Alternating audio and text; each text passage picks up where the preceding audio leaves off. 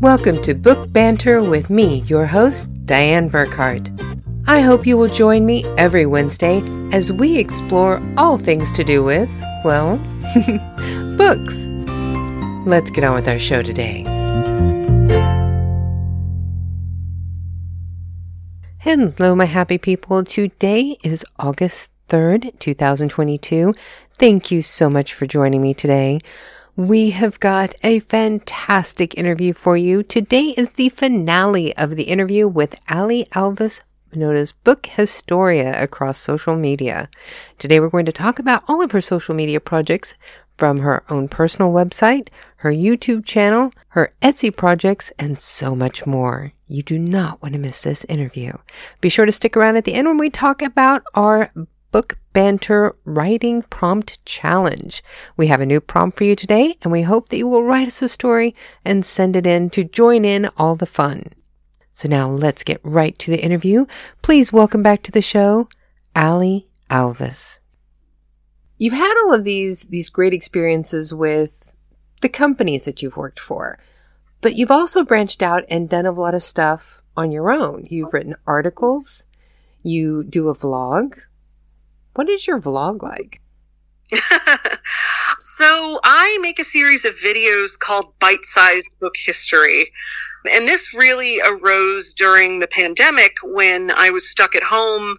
I mentioned, you know, reading room tours that were always the highlight of my week or my day or whatever how often however often they would happen mm-hmm. i i loved telling new audiences about the wonder of rare books and the cool stuff that we had in our collections and bibliographic aspects that people had never experienced before and i really missed doing that during lockdown and I had a lot of pictures of books on my phone because I had been to a lot of places with books in them. Mm-hmm. So I thought I can make videos about this. I can show my pictures and I have some old books at home that I could show off and use as examples. So let's give that a shot. So I taught myself video editing. I wrote scripts. I am the host, but Bite Sized Book History, uh, it's a free resource for people to become more acquainted with interesting aspects of the material book. So I have videos on miniature books, um, on foredge painting, on volvels, which are really interesting sort of movable book calculators.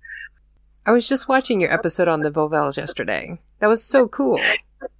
Yeah, it's it's really cool. Movable parts of books are something that people don't really consider outside of pop-up books mm-hmm. and sort of books for kids these days or specific sort of sculptural artists' books. But in the past, these volvels, they would have been the calculators of their day or their iPhones. You know, you can look up different pieces of information using your volvel, trying to figure out the location of stars or planets or how far things are away from each other or what time it is in different time zones. And yeah, it's book as calculator book as computer. It's really cool. it was making me think I had this thing when I was taking my German classes here that you could spin these different wheels to find articles to go with different nouns and verbs. yeah, that's a Volvel. That yeah. is, is yeah, Volvels still exist today in, in things like that. That's really cool. One of the things that I was really surprised with that was I, I don't know why, but I would have thought that they would have been made of sturdier stuff than just, you know, a few layers of paper. Yeah, it's it's for a bunch of different reasons, uh, including the fact that if they did that, it would have been fairly expensive. But books with volvels in them were sold unassembled generally. Oh wow! So when somebody bought a book with uh, a volvel, they would have to put it together themselves. And the actual instruments would be printed on pieces of paper that were conjugate to other pages and the owner would cut out the circles and assemble them themselves. You could pay extra to have your binder do it for you or mm. something like that. But in general, because cheapness of printing that sort of thing, so you didn't have to go to a different press or load the press with a different quality of paper, then everything ended up being the same kind of paper.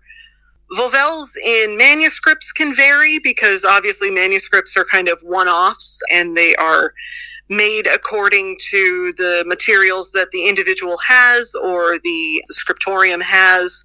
Uh, in one scene in the Volvel video, I, I show an image of a Volvel that's actually set into a wooden board.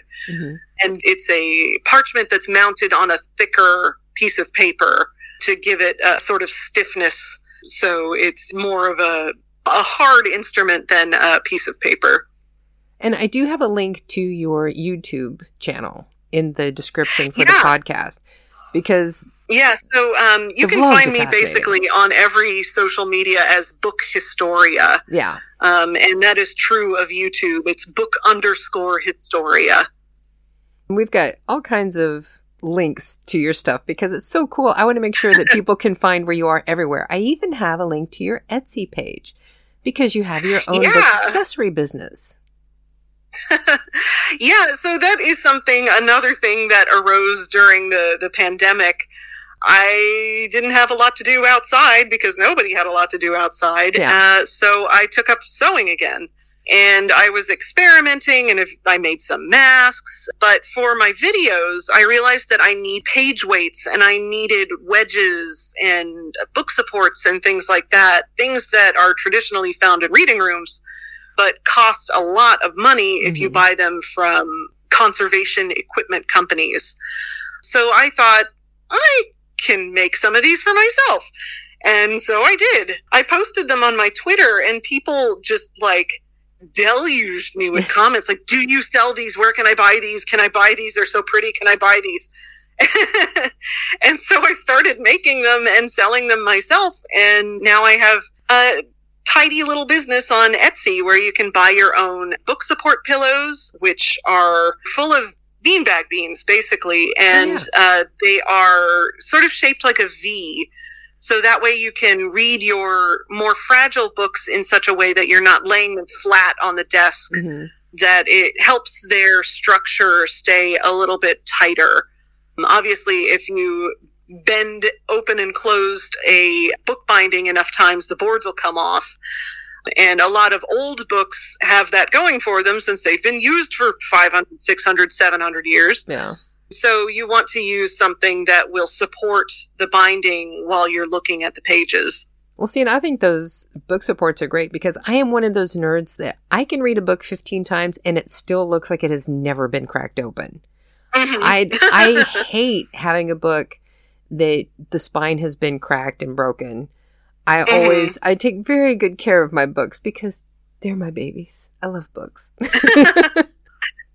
yeah, I always take uh, dust jackets off if I'm reading books because it's like, oh, I don't want to hurt it. Yeah. But now you also are a fairly prolific writer. You have done a lot of articles. You've done a blog. Mm-hmm. Yeah, so as I mentioned, uh, my research interests are bottomless, and I like writing about the stuff that I find interesting. When I was doing my first master's degree, I started posting book pictures and stuff on my social media, just sort of as an experiment. Not even as an experiment, but just as, you know, here's what I'm doing today. Mm-hmm. And the feedback and the questions that I got by sharing those images and that information was really eye opening. And it sort of made me think like, how can I share all of this information with people who might not necessarily be aware of this aspect of history? And I find writing about it, in addition to doing social media and videos about it, to be very rewarding so I write for academic journals, things like that, academic books. But I also write a lot of blog posts in a voice that is much more accessible.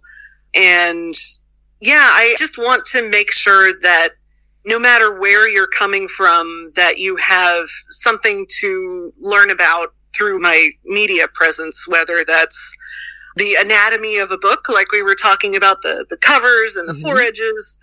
or things as complicated as, for example, poison books. Yes, my husband um, would not forgive me if we didn't talk about that.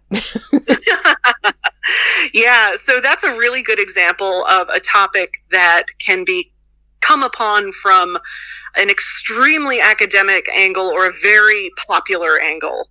I have contributed to an article about it that was it's very dense scientific uh, analysis of arsenic green pigments that were on bookbindings made in Germany in the 16th and 17th centuries, a very sort of specific style of bookbinding.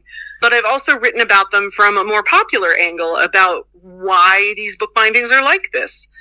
And the short of it is because people like the color green. it's not anything nefarious. Nobody was trying to poison anybody. Arsenic orpiment, which is a, a very yellow yellow, could be mixed with indigo, which is blue, to make a nice, fairly cheap green. On these German book bindings, which were the middle of the road bindings, they, they weren't particularly expensive, but they weren't super cheap. The binders wanted to cut corners where they could. So they used manuscript waste to cover the book binding.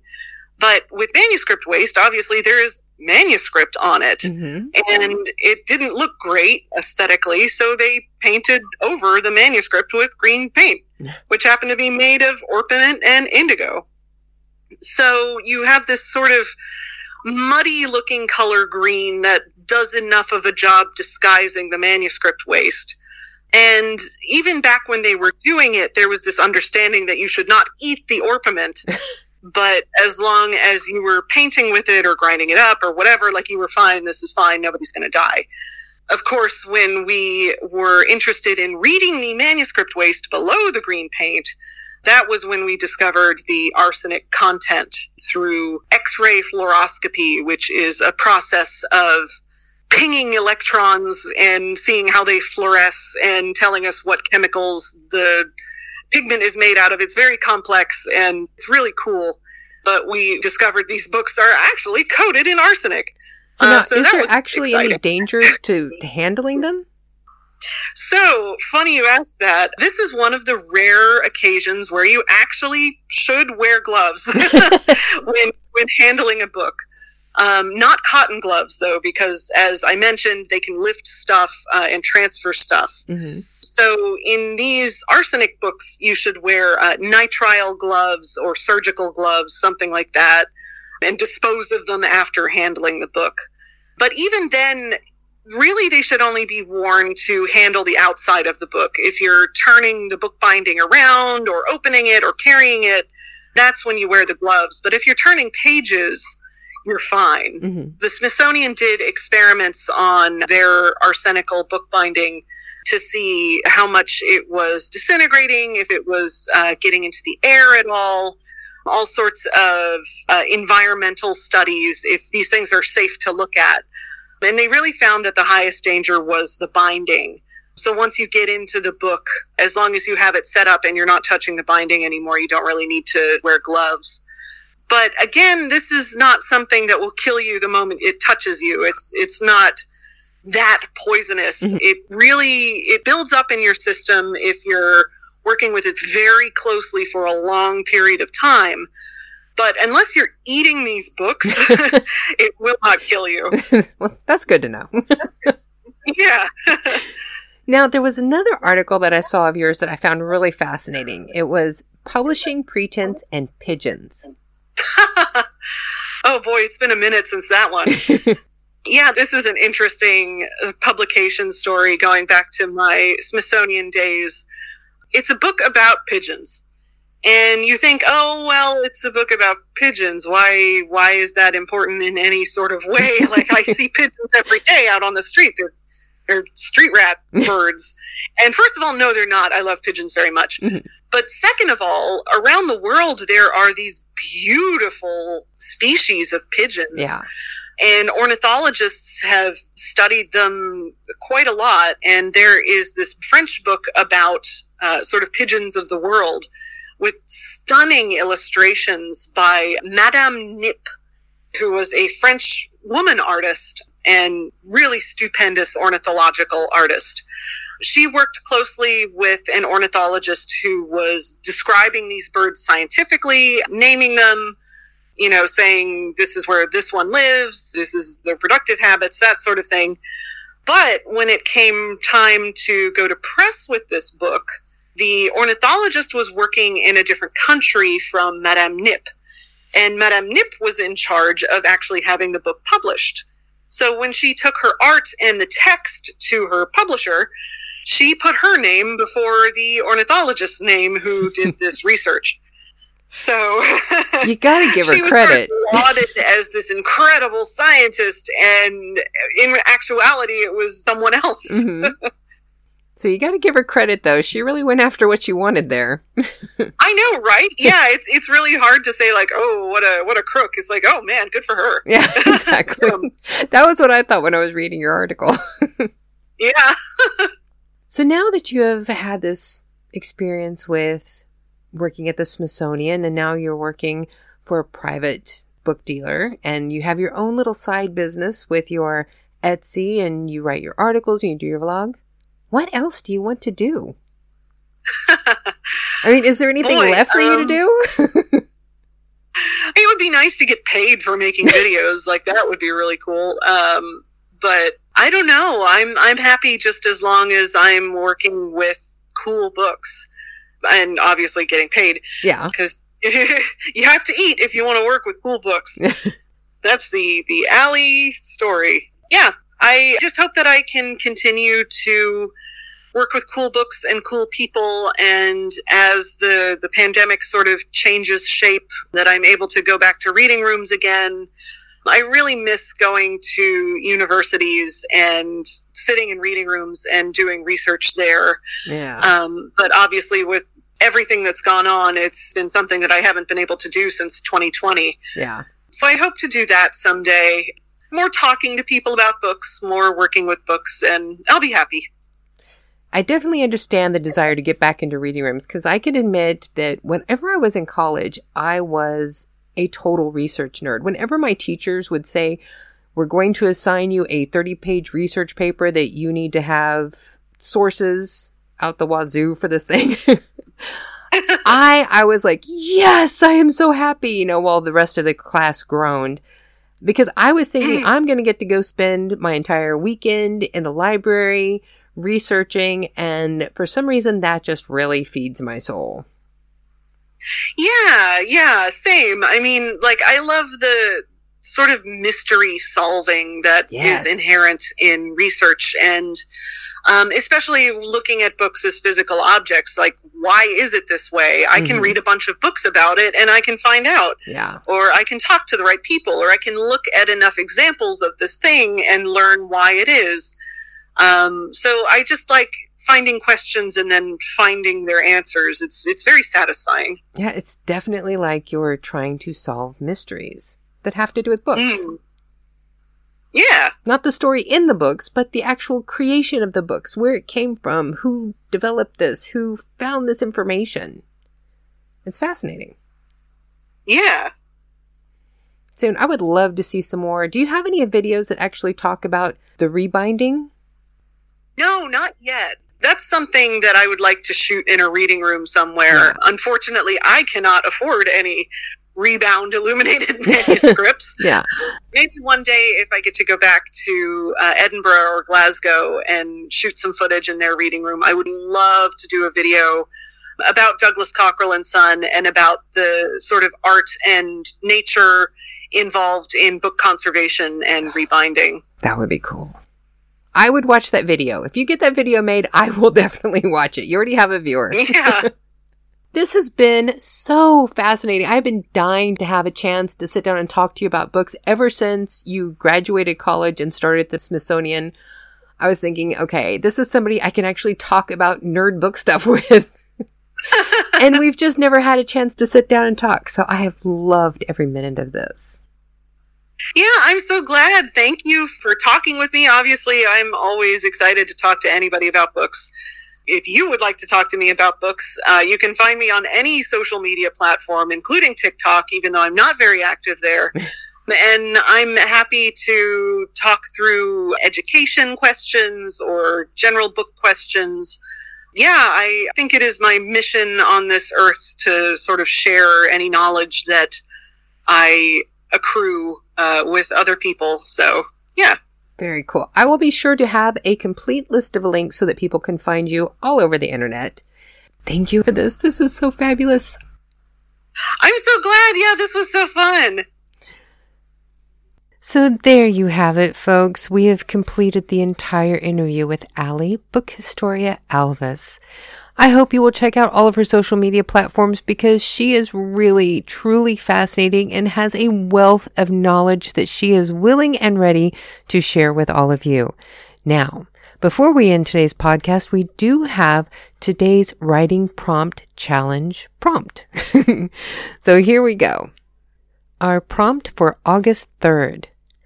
As you walk outside, the wind starts to pick up and storm clouds begin to roll into your area. When you look up, you notice something odd about the clouds. As you watch the clouds roll and swirl, lights begin to flash in the clouds. What could it be?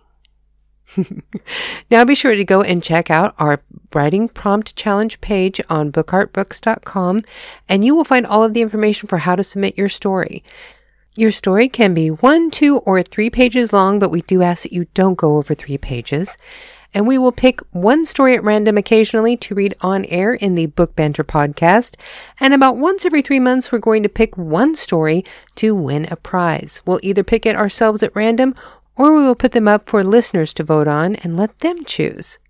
So let's hear your best stories. And don't forget, you don't have to just write on today's writing prompt. You can pick any of them that are in the list. So let's hear your best work. Now it's that time again, folks, to go forth and be happy.